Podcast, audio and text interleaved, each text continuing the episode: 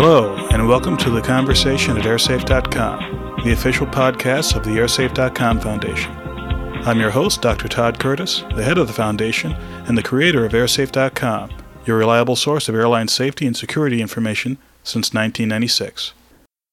In this installment of the conversation at airsafe.com, we'll explore one of the more popular pages on the site, the top 10 airline safety questions, which is located at uh, airsafe.com slash 10 underscore FAQ.htm. You can also conveniently get there from the homepage at airsafe.com. Starting from uh, the bottom. Number 10. How often do airliners crash? Well, point of fact, they don't crash that often. When you define crash as some passenger got killed, it's fairly rare. In fact, in the United States, it has uh, been almost four years. In fact, November 12, 2001, since a passenger was killed on a large jet transport in some sort of accident, even including acts of sabotage. And by the way, that uh, November 2001 event was a A300 American Airlines crash in uh, Queens, New York in that same four year period Canada, Japan, Australia, United States, collectively accounting for about, I'd say, 70% of all jet airline travel, had no fatal airline events involving a passenger, which is uh, something that has not happened ever in the history of jet aviation. In the U.S. alone, every other four year period before that, there was at least one fatal event somewhere. By the way, for those of you who go to airsafe.com regularly, you know that uh, we define fatal events a little bit differently from accidents. We look at a fatal event as any time a passenger got killed when they had the intention of having a normal flight. That is, from the time they step onto the airplane to the time they step off. We don't make any distinctions between hijacking, sabotage, accident, etc. Moving right along, number nine is flying getting safer or less safe today compared with 10 or 20 years ago? The short answer more safe. As I uh, talked about a minute ago, the U.S. has not had a fatal jet airliner event since uh, 2001. And I focus on jet airliners because that has always been the gold standard of safety. Those are the aircraft that have the most stringent requirements. Those are the aircraft that are flown by the biggest airlines. Those are the airplanes that attract the most attention and get the most scrutiny when something goes wrong. So any change in the overall level of risk tends to show the positive changes tend to show first in the large jet aircraft and by those measures it's getting safer now as far as numbers of events are going airsafe.com has been tracking fatal events since 1996 and there have been a low of 8 in one year and a high of 19 in one year typically there's about 10 to 15 events a year and these would include uh, propeller driven aircraft, aircraft that are flying in the developing world, aircraft that are still passenger flights, but not the normal passenger flight one would see in the United States. Now, even though things are getting safer, every once in a while you have a situation where the public's attention is drawn to aviation safety because of things that happen. And one clear example of this was August and September of 2005, when there were a total of eight events in less than a two month period that resulted either in significant numbers of fatalities or they were spectacular events that involved no fatalities. Now, the spectacular events, you all may recall the August 2nd event in Toronto, where an Airbus A340 from Air France uh, landed long on the runway, ran off the end of the runway, burst into flames. Very spectacular. Everyone got out of that aircraft. There were no fatalities in that event but it was live on television on CNN in the United States and elsewhere in the world, I suppose, for hours on end that day. Later on, a few weeks later, you had that event with JetBlue in Los Angeles where it was, for all intents and purposes, a routine landing gear situation that was handled by the book, essentially. But because it happened prime time in the U.S., there were television helicopters in the air over Los Angeles who were giving live pictures of this across the world. CNN had live coverage of it. This was something that generated a lot of discussion in the United States and elsewhere and caught the attention of a lot of people. But this was not something that would have put people at risk. So, the actual number of fatal events, steady to decreasing. Where they're happening, they're happening less in the places where there's the most effort, the most energy, the most money, the most resources poured into aviation safety. That would be North America, Western Europe, Japan, Australia, the usual suspects. Number eight, who investigates airline accidents? Well, this is uh, something that's more or less laid out by international agreement. When there's an accident, an event that takes place where it's within a country, that Civil Aviation Authority basically has total control over how that investigation is done. Whether or not they invite other parties from outside of the country, whether or not they invite the airline, that's up to the individual country. The United States and Canada uh, have uh, been very prominent in accident investigations in the last 10 years, and their processes are pretty much the uh, gold standard by uh, which an airline accident gets investigated. There are also countries that have the advantage of being able to pour, if need be, tens of millions of dollars into an accident investigation. Now, in other countries, uh, and it's a sliding scale, if the country has no resources or very few resources, there aren't going to be that much in the way of resources thrown at investigating an accident. So, uh, what you saw with Flight 800 back in 1996, multiple Navy vessels, multiple uh, organizations being involved, hundreds of people both on site and back in the offices of the various corporations that were involved in this accident. This is something that you would see in the United States. It's unlikely you would see this level of support ever in an event that would happen in a developing country. When it's an international flight, uh, there are rules laid down as to who would investigate it. In short, if an airliner from one country has an accident in a second country, that second country is responsible for investigating.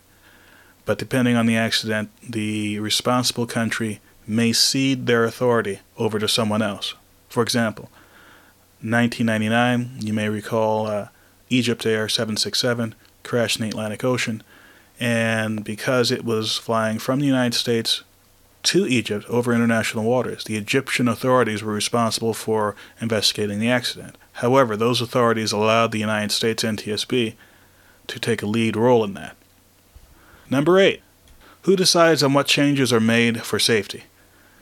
Typically, the lead countries that have the most influence on design and operation of airliners are those countries which have the lead role in the aviation industry. That would be the United States, United Kingdom, France, Canada. These are the countries that have the lion's share of much of the major development when it comes to air transportation.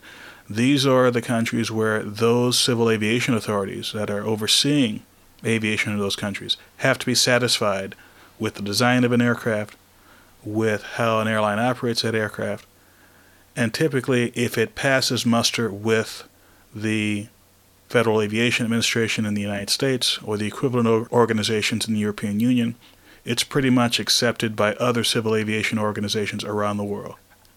As far as how those changes come to the attention of those organizations, it's a combination of things.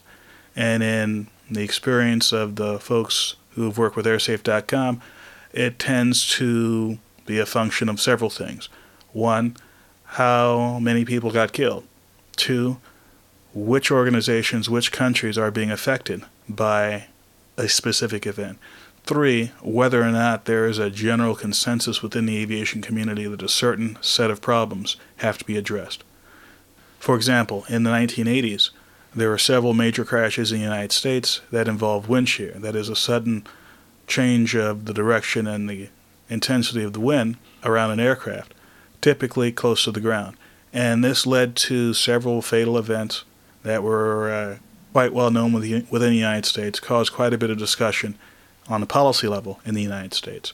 And that, along with a general understanding of the industry of this being a problem, led to a consensus amongst the civil aviation authorities, flying community, airlines, aircraft manufacturers that certain technologies, certain procedures should be developed and implemented in order to reduce this kind of problem. And in fact, that kind of problem has been greatly reduced. Number six, if a plane crashes, don't most people die?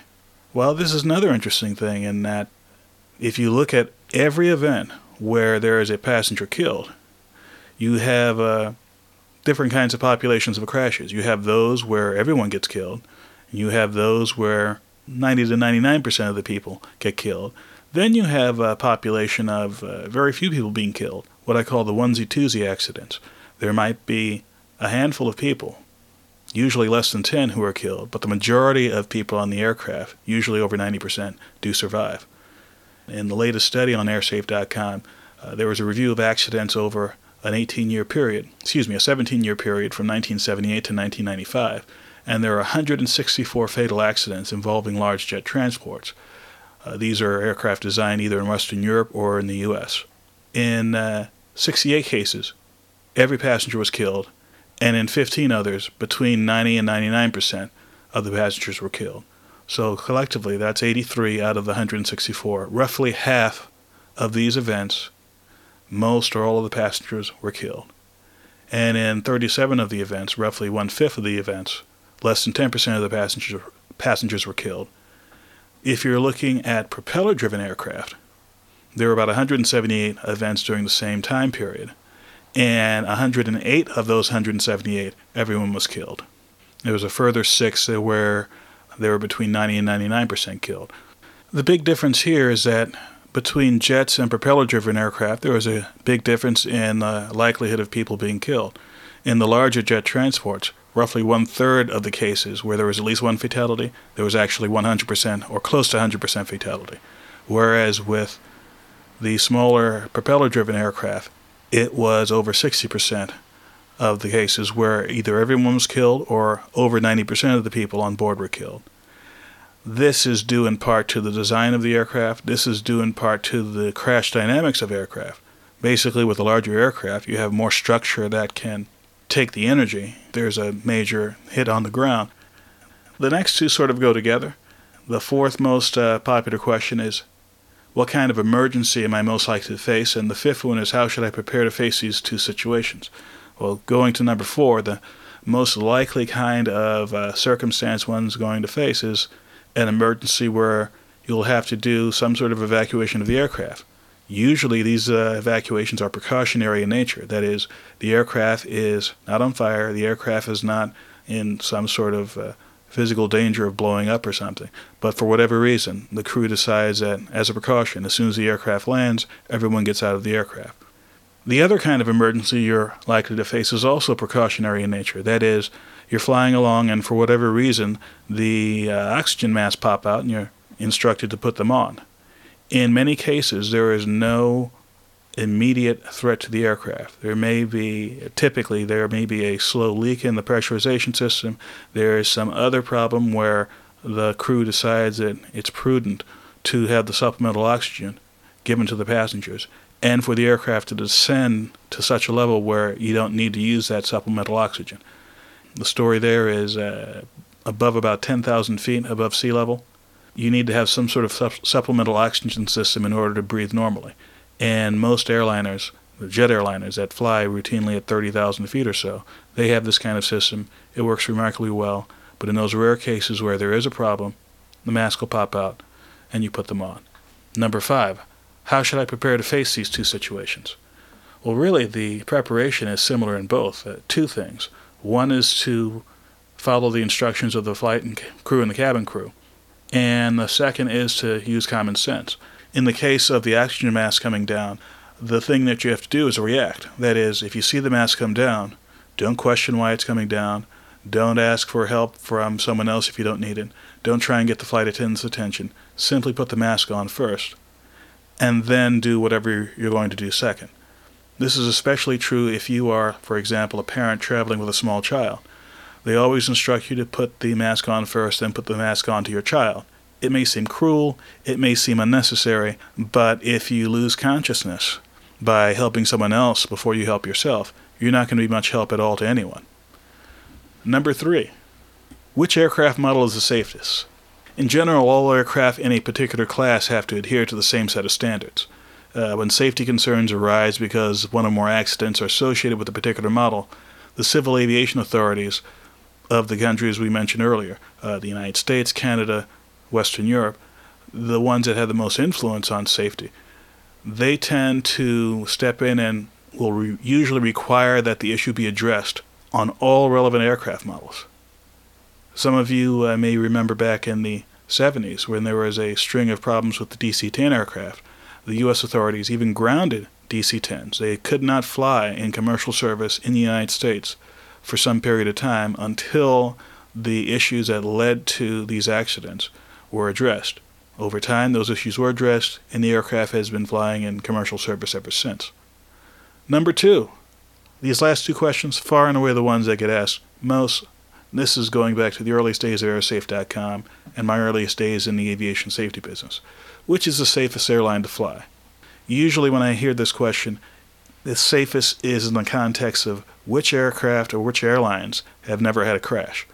Now, those of you who saw the movie Rain Man, you've all heard that Qantas, safest airline in the world, never had a crash, etc. Well, as it turns out, there are a number of airlines in the world that have had, in some cases, many more flights than even Qantas, and have not had a fatal event involving a passenger.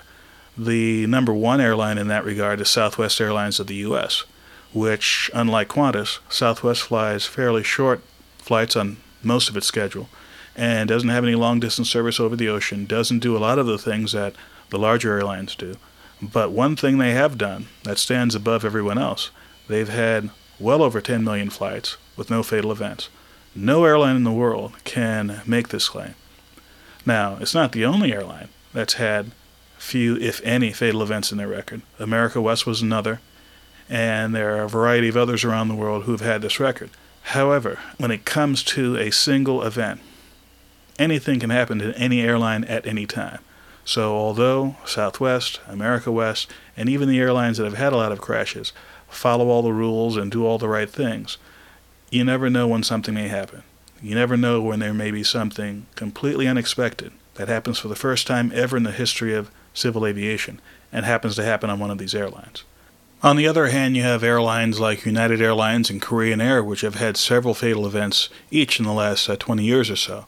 But just because an airline has a lot of fatal events, relatively speaking, doesn't make it automatically less safe than another airline that has had no fatal events. It does, however, have a big effect on the public's perception of which airline is safer.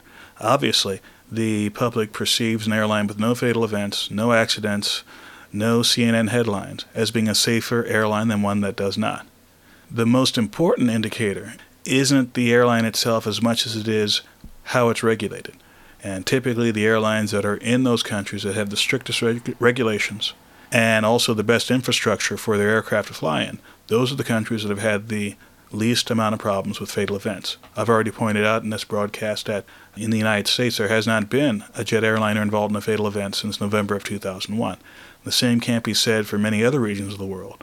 That's due in large part to the fact that airports in the United States, as well as air traffic control in the United States, is operating on a higher standard than it is in large parts of the world. And by the way, this high standard is uh, similar to the standard you would see in the major industrialized countries of the world. Also, another difference with respect to airlines is what kind of equipment they're flying. As I stated before, large jet transports operate under the highest standards.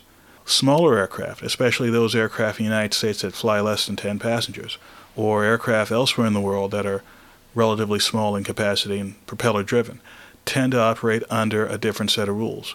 Or they tend to operate under a different set of infrastructure uh, requirements and, and restrictions. For example, in the developing world, you might have a twin turboprop aircraft landing on a runway where there's no control tower, uh, no instrument landing system, no radar. Yet it could be taking off and landing perfectly safely most of the time.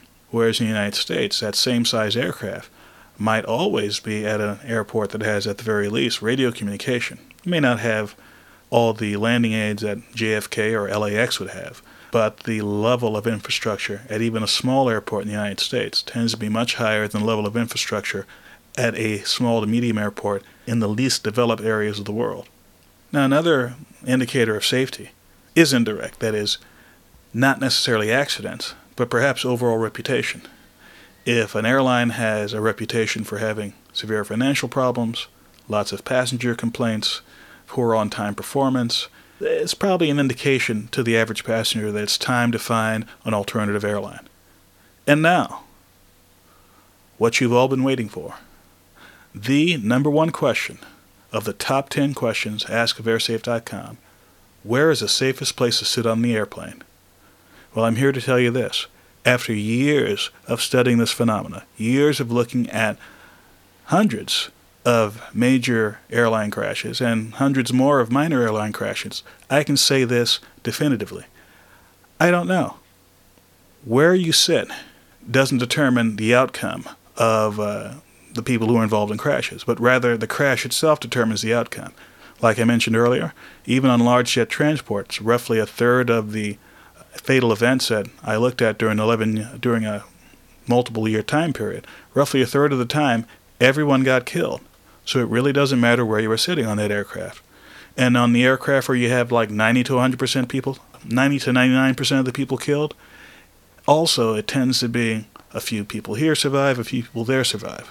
Now, if on the other hand you tell me, given that I'm in a certain kind of accident, where's the pl- safest place to sit on the plane? Well, if it's an accident where it's running off the end of the runway and the nose buries itself in a river, obviously sitting in the front of the airplane is not going to be a very good idea. If it lands very hard and the back of the airplane breaks off and catches fire, obviously the back isn't a good place to, fit, to sit.